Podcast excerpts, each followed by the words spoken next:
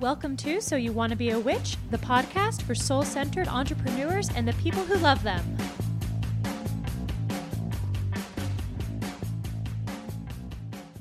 Welcome back to So You Bought so, so you be a sure. Let's just skip half the title.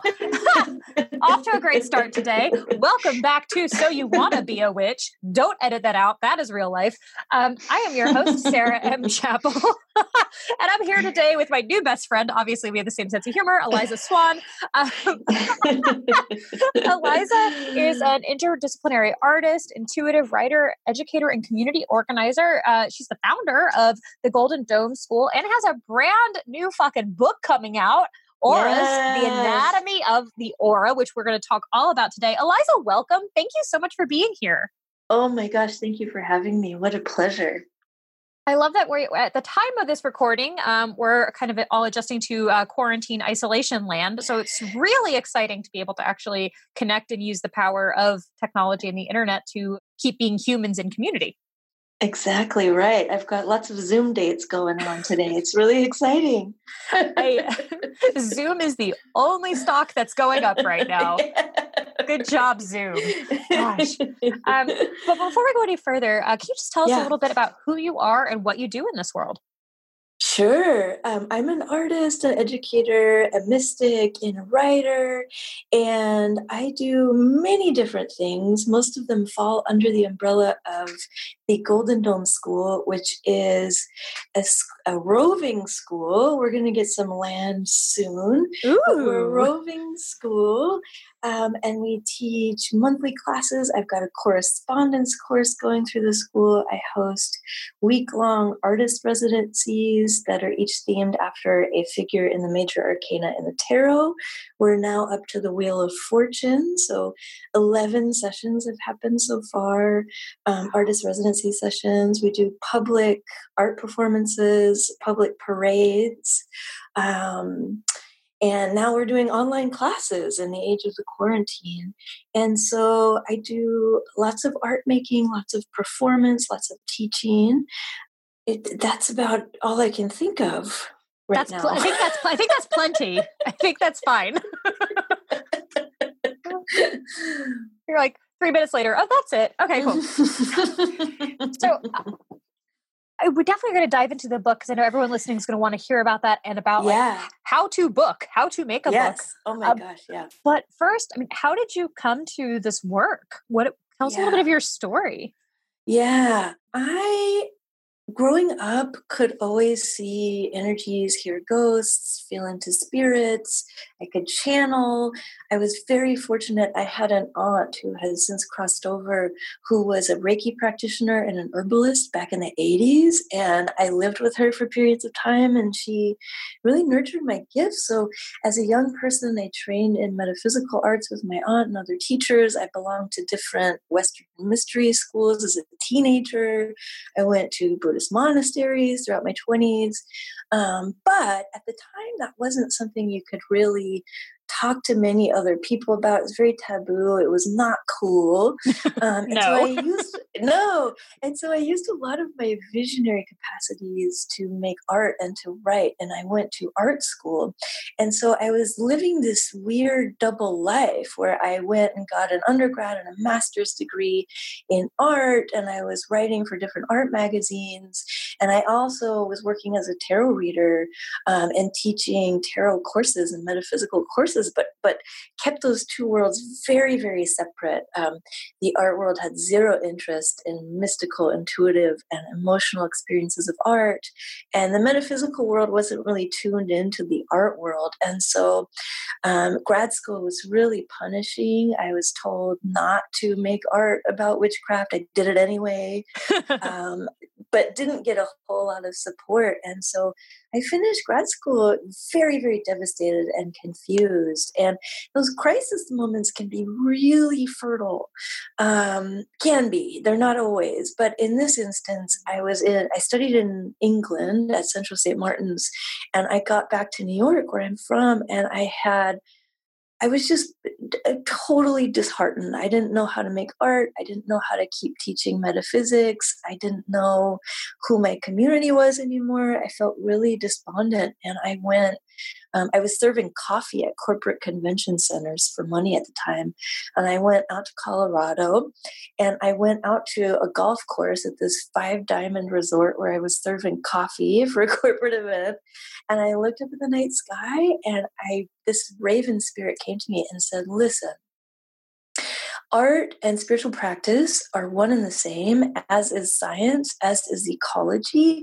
The disciplines of science, art, and spirit used to be unified and bring it back. And so I went and texted a bunch of friends who were into metaphysics and art, and I was like, listen, I want to found a school.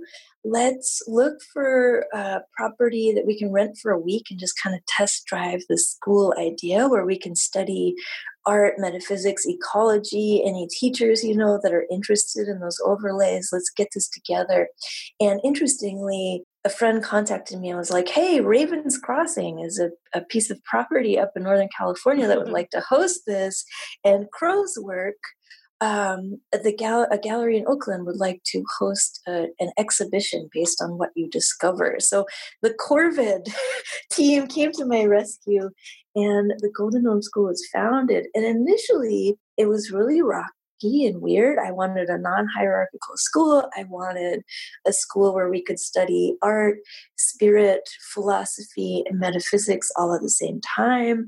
I had never experienced. Um, teachings like this. So um, it took a year or so for things to get ironed out logistically and in terms of figuring out what our pedagogy would look like. But now the Golden Dome School has taken off. And so we do two week long artist residencies a year, monthly classes. We have a correspondence course. We're starting online courses.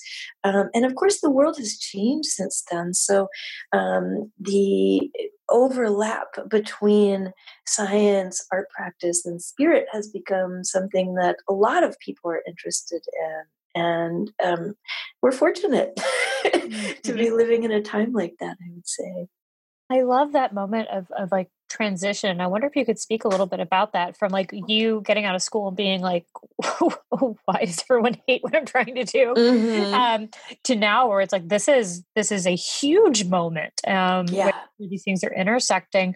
Was there anything in particular that you noticed during that shift or that that made you or like showed you that that was really happening I think that at first, when the Golden Dome School launched, I knew artists who were tarot readers kind of on the side, and I knew scientists who were interested in metaphysical aspects of, you know, um, agriculture or, or plants um, and i knew you know a nasa scientist that was interested in the sentience of stars like i kind of knew we were cool. people that were teaching these things on the margins mm. but it was not easy to fill rooms in the beginning so this would have been 2014 which sounds like not that long ago but actually um, you know, it, whispers of folks being interested in metaphysical things were just starting to happen. So it was actually difficult to get people to fill the residencies and to fill my classrooms in the beginning. And now there's waiting lists a mile long for each um, in-person offering when we do go back to those. Mm-hmm. so uh, the, the, the the shift that I noticed was a public interest, really. Yeah. If that answered your question. Yeah, definitely. Um, and it's such an interesting time to such an interesting time to to be watching that really continue to unfold on like a wider and wider scale. Yeah. Yeah. I teach um, in also normal institutions. Um, I teach at the Pratt Institute in Brooklyn. And I noticed also that suddenly there were all these course offerings about performance and metaphysics, even in these institutional spaces that traditionally would have kept that material out. And I'm going to be teaching a course on alchemy that's an interdisciplinary art course where we discover um, scientific, creative, and spiritual facets of alchemy at Pratt, which I'm really excited about. And I don't think that would have been possible a few years ago. So I'm even seeing it in places that are not, you know, quite as fringe as the Golden Dome School. Yeah, and last year at Pratt, y'all had the um, Pamela Colman Smith exhibit too, right? Yes, yes, a couple years ago, yeah. And so Pamela Colman Smith attended Pratt, so it feels really special to walk around on that campus and feel her footprints there. Um, it's an absolutely magical place, Pratt. I wonder if you could share a little bit about um, you know when you're talking about leaving uh, Central St. Martin's and having that that feeling. Um, these are my words, not yours. Of like, what the fuck? Yeah. Um, yeah. um, that um, when you've been so deeply involved in in mystery school spiritual practice your entire life, how have you continued to like carry that forward before this was, uh, for lack of a better term, socially acceptable.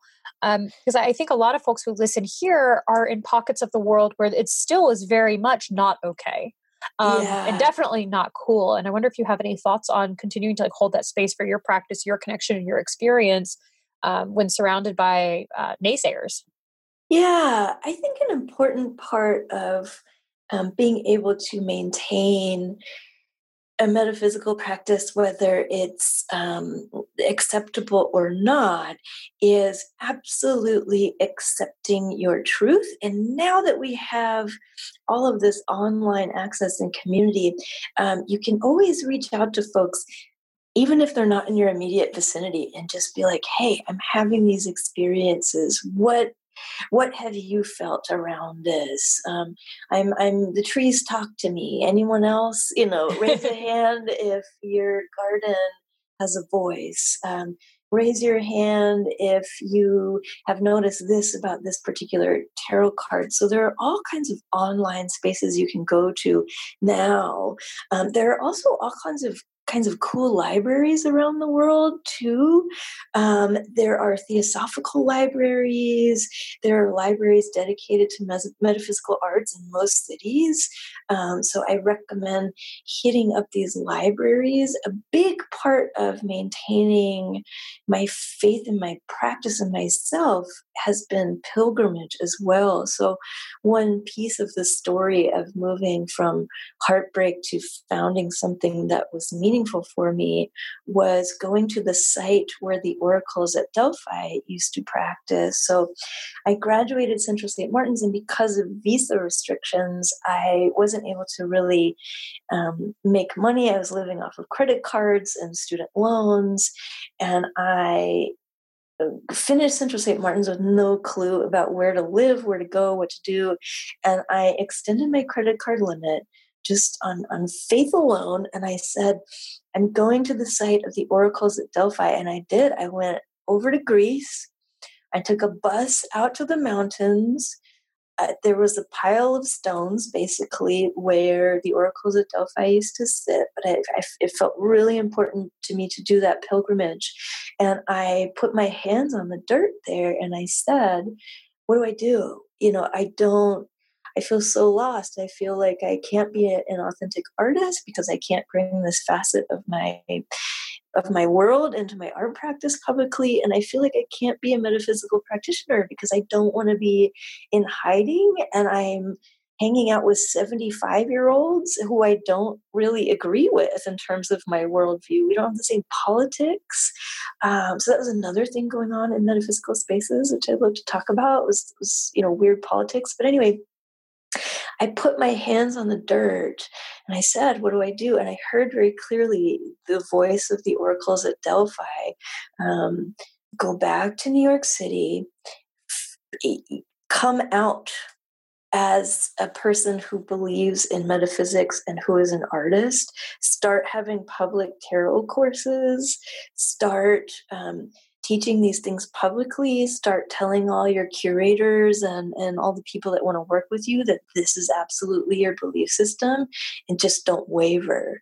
You know now is the moment to hold it. So it's really for me about putting myself into an energetic space that held um, the voice of prophecy for so long that helped me continue the faith because you know all of these um, oracles were, you know, slaughtered in mass when the church and state banded together to outlaw paganism in Europe. And so, if they could rebound from that, you know, I could rebound from grad school.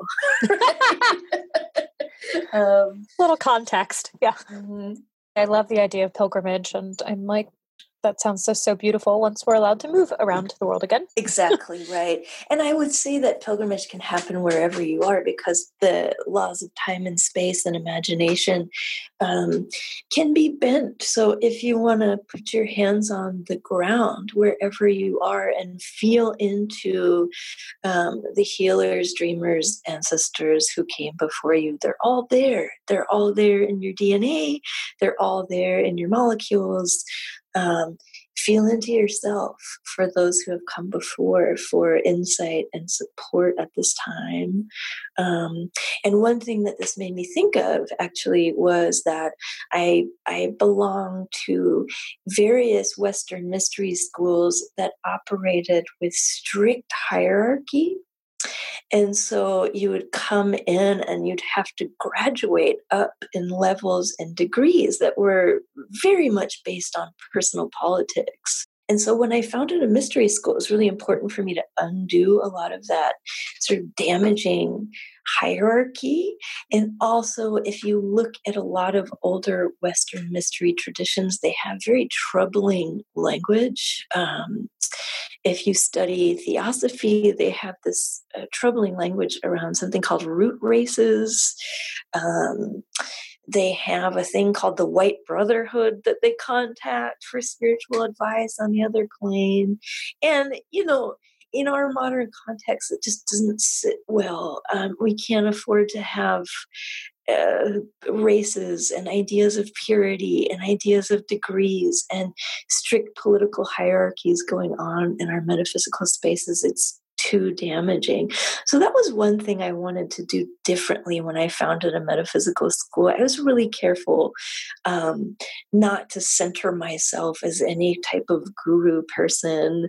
Um, I was really careful to make sure that when you come and study, it's not about you know attaining levels or degrees or gaining my approval um, i was really careful to each time i meet with a group check in about the language that works for that particular group and not assume that i know what's best for everybody mm-hmm. so so much has changed about how we need to learn in metaphysical spaces um, and I was working in my teens and 20s with these groups that were basically frozen in time in the 1920s there hadn't been a whole lot done in the way of founding spiritual learning since then. So um, that's that's also a big task I think we're taking on now as as modern teachers and organizers. Is okay. We've seen how this was done before. We see um, Madame Blavatsky. We see builders of the Adytum. We see these old mystery schools that are still in existence but what can we do better? I, I love that we can we can pull those those threads and then untangle them and reweave them with with our modern knowledge our modern understanding and modern consideration. Um, it's confusing because there's not a blueprint either no. you know? If you think about the word wit and what it has come to represent the, I don't know what the ethical consensus behind that word is, or if there even needs to be one. But that that means that within ourselves and each of our um, communities or affinity groups, we have to define what the ethics of witchcraft would be for ourselves and and the places that we occupy. So very much so, and the power that those words have carried across time makes it even more critical for us to do that personal and commun- and uh, communal examination of yes. how we're using things because if our intention and understanding is clear we can use words in different ways but without them i feel like they carry that residue if, if we're not consciously engaging with it yeah. I mean, one thing that comes up a lot is, you know, here in the United States, whose land are we actually standing on? And the Golden Dome School does something called a tarothon um, once or twice a year, where as many people as want to get together and offer um, tarot readings and psychic services for $2 a minute, and all of the money um, typically goes to indigenous communities that are, you know, desperately trying to um, hang on to their land and um, feed themselves and support themselves. Um, and it seems like it's only right to do that if we're claiming to be doing spiritual work on stolen turf. So, you know, there's a lot mm-hmm. to negotiate, and there's a lot of different ways to do it as well. Yes, yes. Oh, that's so great. Um, I'd love to hear a bit more about the way that you're running Golden Dome School because it sounds like such a like a an I mean an awesome project from like the work that you're doing, but you're also running it in a really interesting way. And I believe you said moving towards nonprofit status. So can you talk a bit about the structure here, especially in light of what you learned from the mystery schools that you grew up in? Yeah, the Golden Dome started out as a roving mystery school. So we have no property, we don't have a storefront. Um, I have an office, but when we do artist residencies, they happen on in people's retreat centers or ashrams that are sympathetic to our mission. And um, at first, I was really wary of getting property because I, I just I, you know, I, I assume that utopias fail. It's not like I want the Golden Dome School to live forever or anything like this. But um, as soon as property comes into the mix, things get very complicated and and weird. And I just wanted the freedom to experiment and not um, own anything. So for the longest time, um, I was just running it punk style. I only charged cost for everything. Uh, I I took care of a lot of the accounting and the admin and the organizing, and then people would do work trades with me, and it was really ad hoc. And now um, the school has started getting grants for our public performances. Thank goodness. So we've put awesome. on, yeah, we put on public parades and performances in LA and New York that were fully funded. And I started to realize that it just wasn't sustainable for me to run around and treat this like a DIY punk project and that it wasn't actually healthy for the school either. And so I spent time doing research and I met with financial advisors to talk about different models that I could use. And at first it was a sole proprietorship. And so finally I got the school its own bank account. You know the bank account was kept sitting empty because we used every penny that was in it to do our work. And then i finally made the decision. It was a difficult one to make to shift over to actual 501c3 status. So we're in the process of doing that now. Um, and what is cool about that is that now the golden dome school exists as its own entity so the financial health of the school doesn't affect me as a person. Mm-hmm. um, the financial health of the school affects the financial health of the school and you have to have a board and so putting that board together was so beautiful. You know all these people who've done volunteer work for the school for years and fundraising effort for the school for, for years are now officially on the board and can write off their time and can benefit from when the school benefits as well. And so we're going to become a 501c3 and then eventually i'd like to um, slowly i'm moving slowly with this but I, I would like to purchase some land because i think that now part of teaching people spiritual practice is also teaching them to um, grow food and care for seed and care for water and care for soil health in addition to doing all of these um, magical things that we do together. I think these things very much go hand in hand, and it's time for the school to start teaching in that way. And it's impossible to do that if you're constantly working on borrowed land. You can't really um, create relationships with soil bacteria if you're only there for a week. So. Mm-hmm um, that's that's we're becoming 501c3 so that we can stay healthy and also so that we can get bigger grants um, knock on all that is sacred. And yes. um, eventually we'd like to um, grab some or get some land or or somehow you know work with a piece of land long term whatever that looks like. I want to do that um, super mindfully so. Yeah Oh, that's so exciting. And yeah. I, yeah. And I love hearing how you can again with the consciousness consciousness you have of of this mission and I, I think I, you're so right about part of that and uh, it's still pretty punk rock to teach people how yeah. to grow food.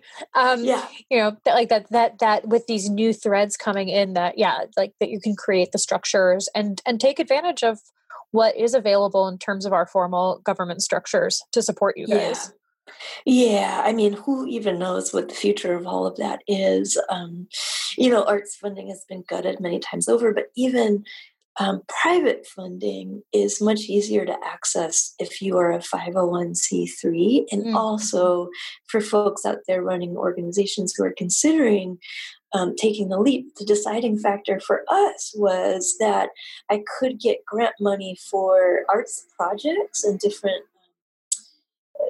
projects we are doing. So you can get project based grants pretty easily if you're not 501c3.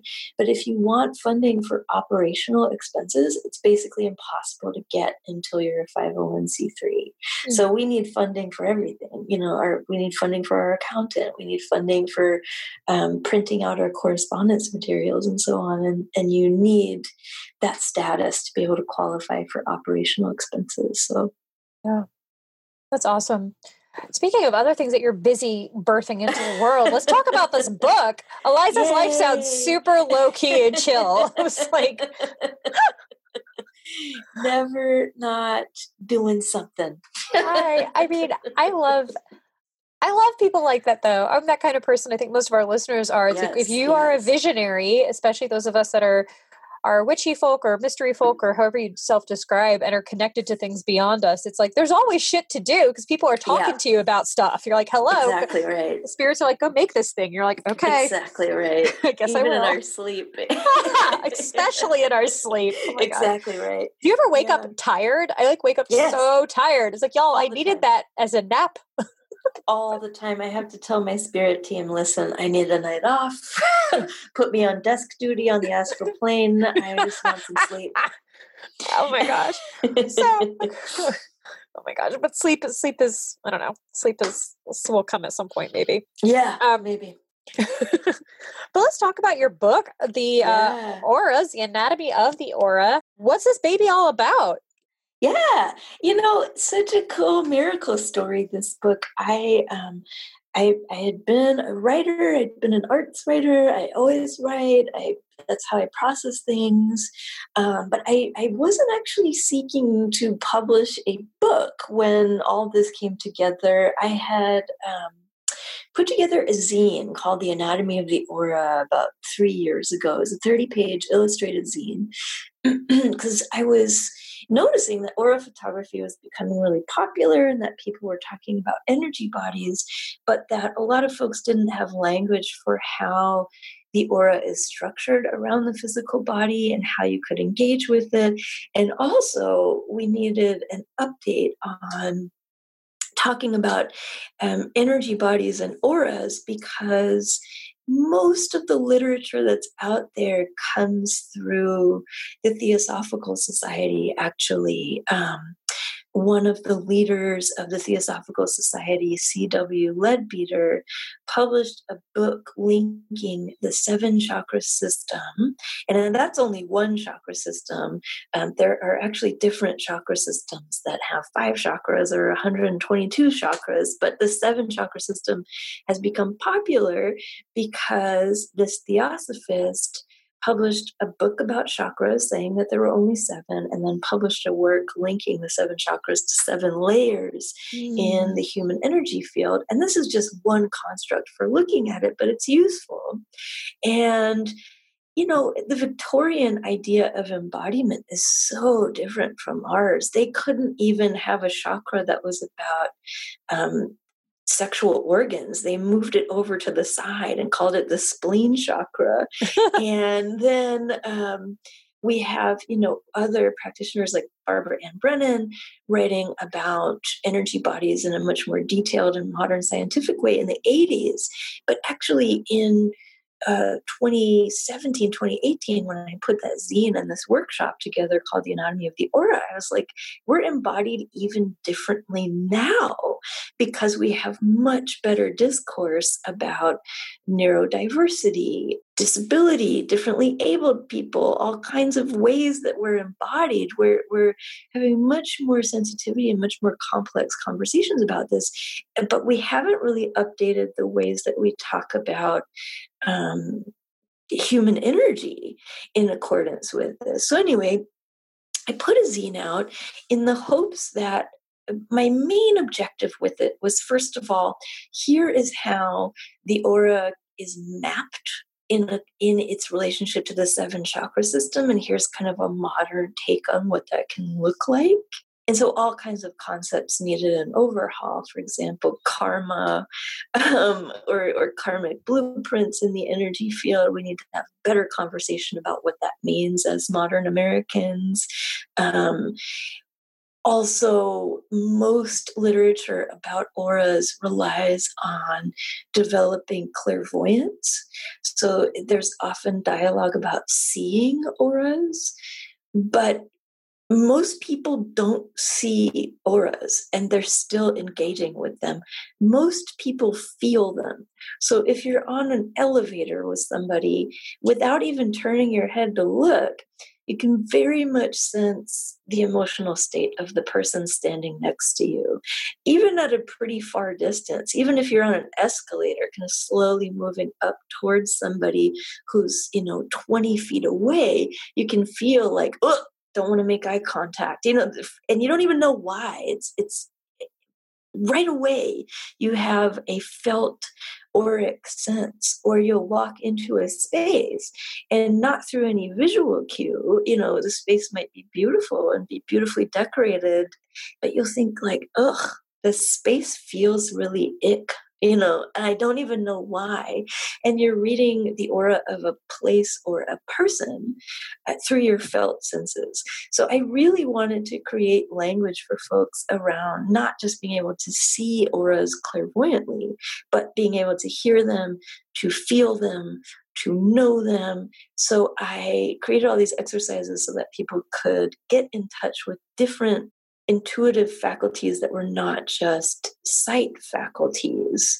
And fast forward a year later, a publisher reached out and was like, "Hey, this publisher being Central, uh, not Central St. Martin's, St. Martin's Press. I've got a thing with St. Martin apparently. Um, mm-hmm. Um, St. Martin's Press reached out and they were like, Hey, what are you working on? Do you have any books? And I was like, Oh my God, I'm teaching full time. I'm teaching at Pratt. I'm teaching at the Dia Beacon. No, you know, how the heck am I going to write a book? Here's a stack of zines I've written. Here's some ideas. You know, I do write. And they pulled out the Anatomy of the Aura zine and they said, Yeah, we want to do a beginner's guide to auras with you. Let's expand this.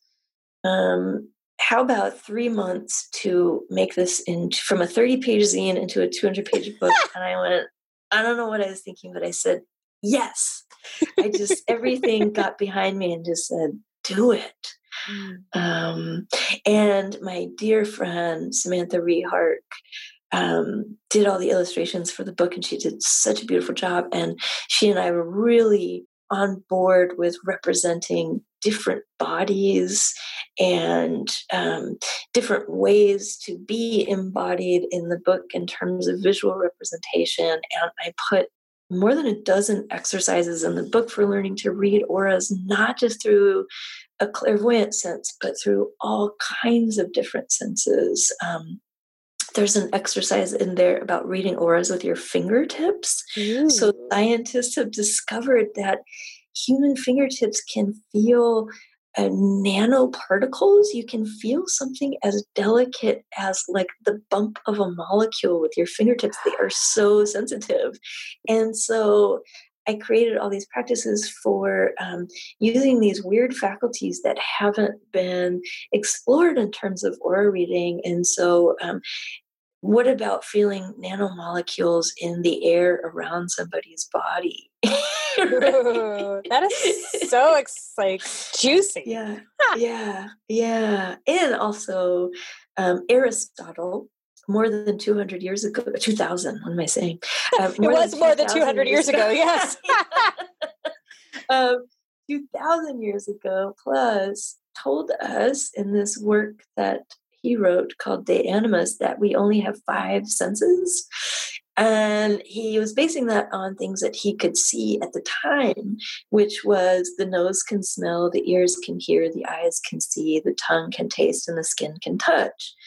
We now know that we have many, many, many more senses than this, and we have a much better but not perfect understanding of the brain. So we have all these kinesthetic senses and felt senses that um, we're just learning how to define and describe. And so a lot of the exercises in the book lean into different sensory perceptions that we have besides just the five that we can identify.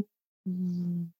It is such a beautiful book. I'm fortunate to have an advanced copy. Thank you, St. Martin's. Mm-hmm. Uh, and I I love how practical it is. Like it's very action based. This is you know not. I mean, it's it, absolutely beautiful and of course mystical, but you're taking this work and you're grounding it into reality. Like this isn't like auras are like so cool and interesting. it's like this is actually an extension of being human is that we can interact with the world in this way. Yeah. I every time I give a person a reading, every time I teach a class, every time I anything, I give people homework assignments because I think that in order to really hone in on changing our reality or changing our perceptions of things, we have to practice it. Mm-hmm. So the bulk of the book is dedicated to first of all, giving folks a vocabulary because learning how to talk about the concepts in the book is really key, especially if you're going to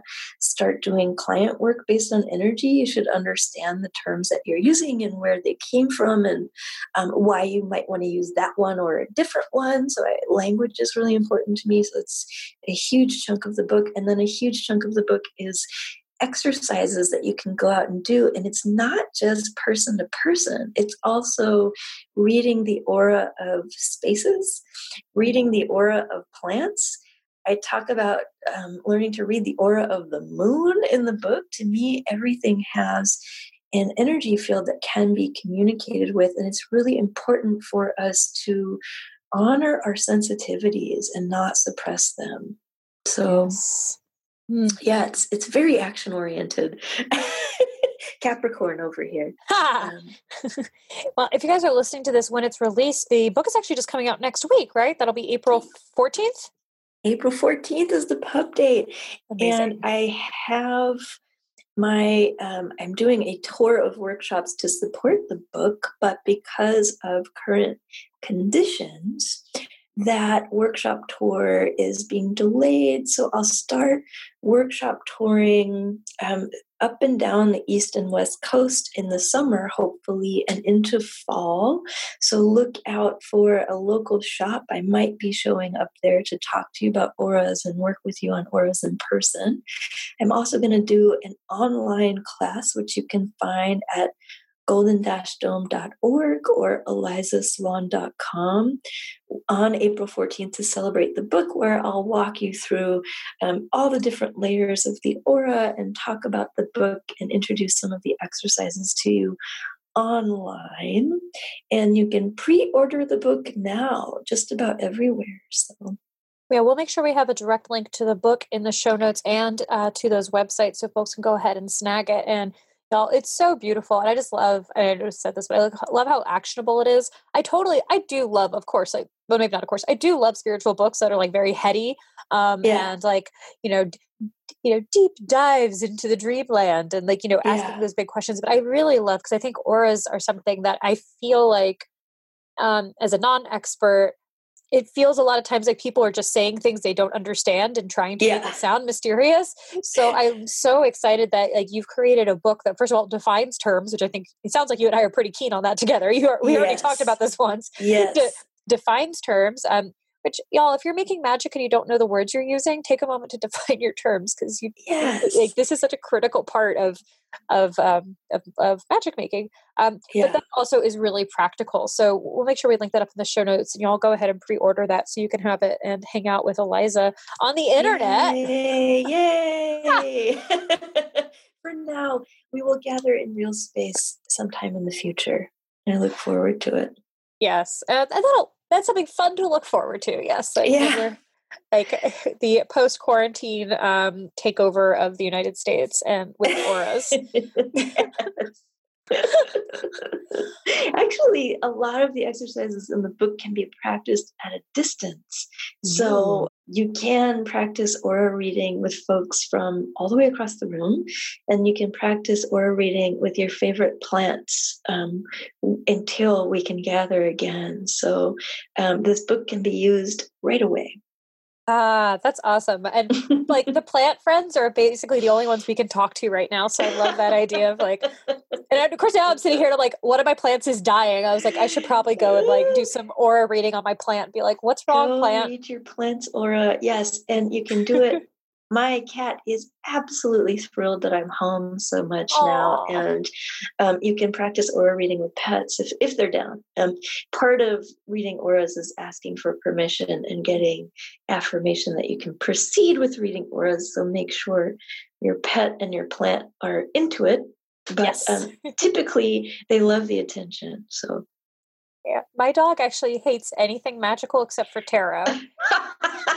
tarot, she will come and uh, I don't do readings at my house anymore, but when I used to, she would come and like sit under the table um, or it. like right next to us and like like uh, lend her support to the readings. And now if I'm doing remote work, she she comes and she sits next to me. But everything else, like like any energy healing, anything like that, she like runs away. And I'm like, come on, yeah. yeah, I get it. They're so sensitive. I they are.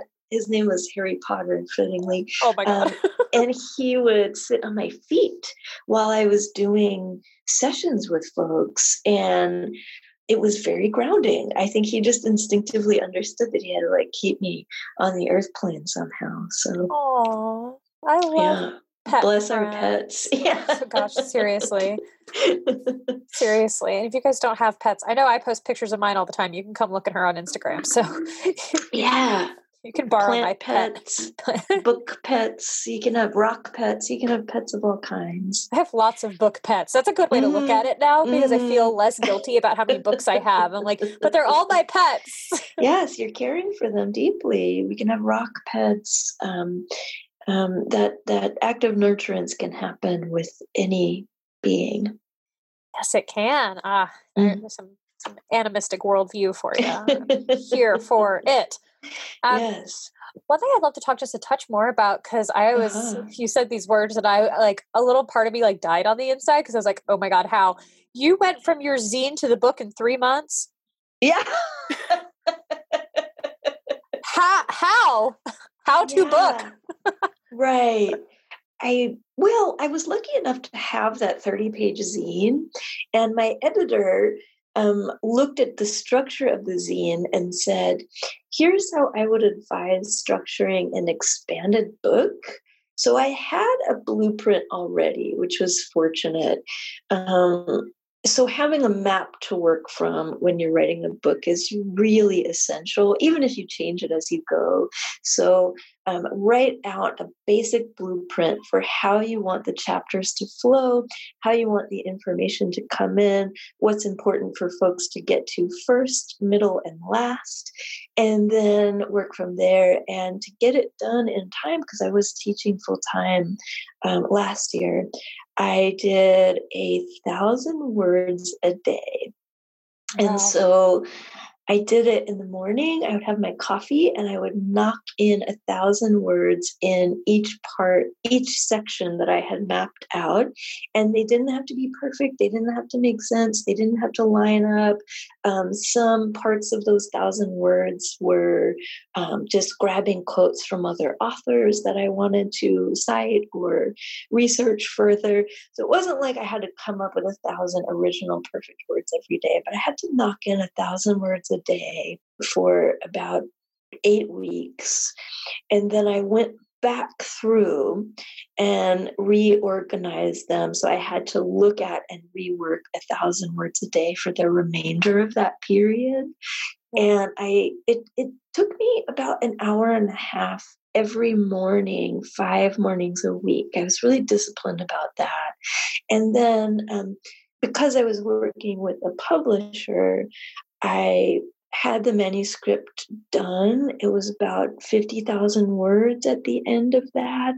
Um, and I sent it to the editor. I got some feedback. Um, they mostly liked how it was laid out and how it sounded, but thought that certain parts were repetitive. So I combed back through and restructured. And then a copy editor looked at it. And then um, we went back and forth for some months. And then I went back and forth with the layout folks because not only does the book have to read well, but it also visually has to lay out mm-hmm. in terms of illustrations and word count. So we hashed that out. So it was three months of very intensive um, knocking the words into place and making sure that it was in a structure that made sense to me.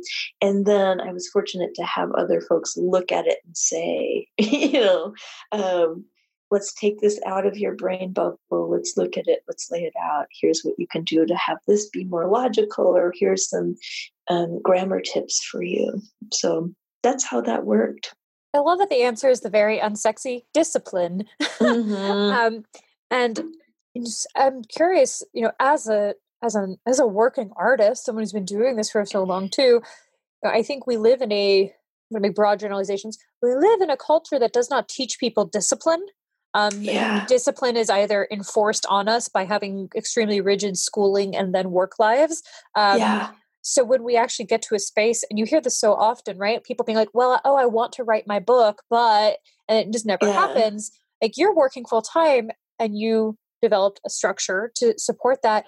Can you speak a little bit to discipline? Because I think discipline is a um, hmm, a very potent a very potent tool in our kit that that is underdeveloped for most of us.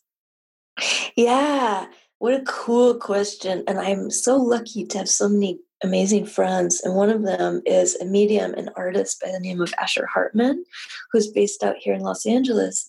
And he came to teach at the Hierophant Golden Dome session. and at that session, we talked about spiritual discipline. And Asher Hartman said, Discipline comes from the word disciple. Discipline is not about punishment. Now, in modern language, modern English, we use discipline. So when you discipline somebody, it, it can mean punishment in addition to um, um, having structure that you adhere to. And that just blew my my mind. I thought, oh my gosh, discipline as having its root in the word disciple, as having its root in being in observance of spirit and adhering to a structure because you are dealing with something large and holy and you need a structure to be able to even process it mm-hmm. is so beautiful and so when i said about first of all um, having a finish line is immensely helpful so even if you don't have um, I also do visual art, even if I don't have, let's say, an exhibition coming up, even if I don't have, you know, a date that has been set in stone through a contract with a publisher, um, having a finish line can really help put in structures of discipline. So having accountability groups, um, hey, listen, I want to get this piece of writing done by X date. Will you check in with me? I will do it for you. My very dear friend Grace Cordell is doing um, graduate work on psychic labor practices, which is so Ooh, that so is amazing, so cool, right? Because we have no protections or anything like this, and so she's nope. looking into. Um, the history of, of labor unions and psychic work side by side, which is so gorgeous. But um, she and I often do this accountability thing with each other to um, hold our discipline structures in place. So she'll check back in and say, Hey, have you finished this chapter? I have finished this major piece of this essay. Let's swap mm. writing and we don't always have the time to like edit for each other but even just checking in that the work got done in a very gentle loving way can be hugely helpful. So setting up accountability groups can be really cool. Setting up writing groups can be really cool. Um, so maybe getting together with folks that you know that really want to finish a writing project can be hugely helpful. Um, I often, when I can, have meetups for um, practitioners in different cities. However, they identify, they might not even have like a tarot reading practice or a book coming out or anything like this, but they feel called to the work of spirit. I often have meetups where at the end of every meetup, I ask people, What do you need? Uh, an, an elder friend of mine who was heavily involved in ACT UP in the 80s told me that at the end of each ACT UP meeting, they would meet once a week and then twice a week as the crisis accelerated. At the end of each meeting, all of the activists and volunteers would go around the room and say, What do you need? I need a place to live. I need a temporary gig. I need X, Y, and Z. And then they would match with each other and not just meet the needs of the crisis, but also meet the needs of the community. So at the end of tarot-thons, at the end of writing meetings, at the end of um, practitioner meetups that I host, I ask people what they need. And oftentimes people need, um, hey, I'm working on this project. I just need a set of eyes. So mm. um, friend groups can be really important in um, finishing things. And for me, my friend group was St. Martin's Press, but um, I, I encourage people to set up accountability structures that feel loving, um, not punishing, yes. to get projects done. That sounds so beautiful, and that's I have a membership site, and that's one of like the main things we do in our community is just having that space for people to say, I'm working on this. I need help being held accountable for this. Like, and yeah. we can do that in so many contexts. And even now, right? Like the online yes. space can become that for yes. us where we can continue to hold that hold that room for each other's dreams really yes and people say the most wonderful things if you allow them to um, check in with you i checked in with a friend i was trying to write this essay i give psychic tours of art museums and I that's cool this, yeah what, that's like the coolest thing I've ever heard of. Yeah. Um, oh my god. It's been going on for years, and they sell out with long waiting lists. People I love bet they do tours, and and people ask, you know, will you write something about these psychic tours, or how you give them, or why you give them, or where this practice came from? And I couldn't do it. And I mm. asked a friend. I was like, I have been trying to write this essay for a year and a half. Help and she said, Stop trying to make sense. Don't try to explain Ooh. the psychic tours. Just talk about the tours. Don't explain them. And it changed my ability to write the dang thing. I was like, oh my gosh, I don't have to explain myself. I can just sort of describe this thing. And so having other people check in, even if they don't read your work, can be hugely beneficial. Oh, thank you so much for sharing, Eliza. And I think that's such a sweet yeah. note to, for us to end on that we can all yeah. help. We can all help each other. Yes. Wow, what a novel concept! Community and collaboration over competition every fucking day. Uh, yes, and thank you for your work because it's so much about that. And I'm so impressed uh, at the volume of people that you touch and help and put oh. in contact with each other. It's unbelievable. Thank you. Thank you for the kind words. It's like absolutely my honor and my immense privilege. So yeah. I'm so glad we got to connect today. And Eliza, remind everyone, where can they find you on the internet? you can find me at elizaswann.com or golden-dome org and in either place you'll see information about the book and the school and classes and lectures coming up. Amazing and you're on instagram as well. Where can we find you there? Yes it's at golden dome school or at the circular serpent for my personal account.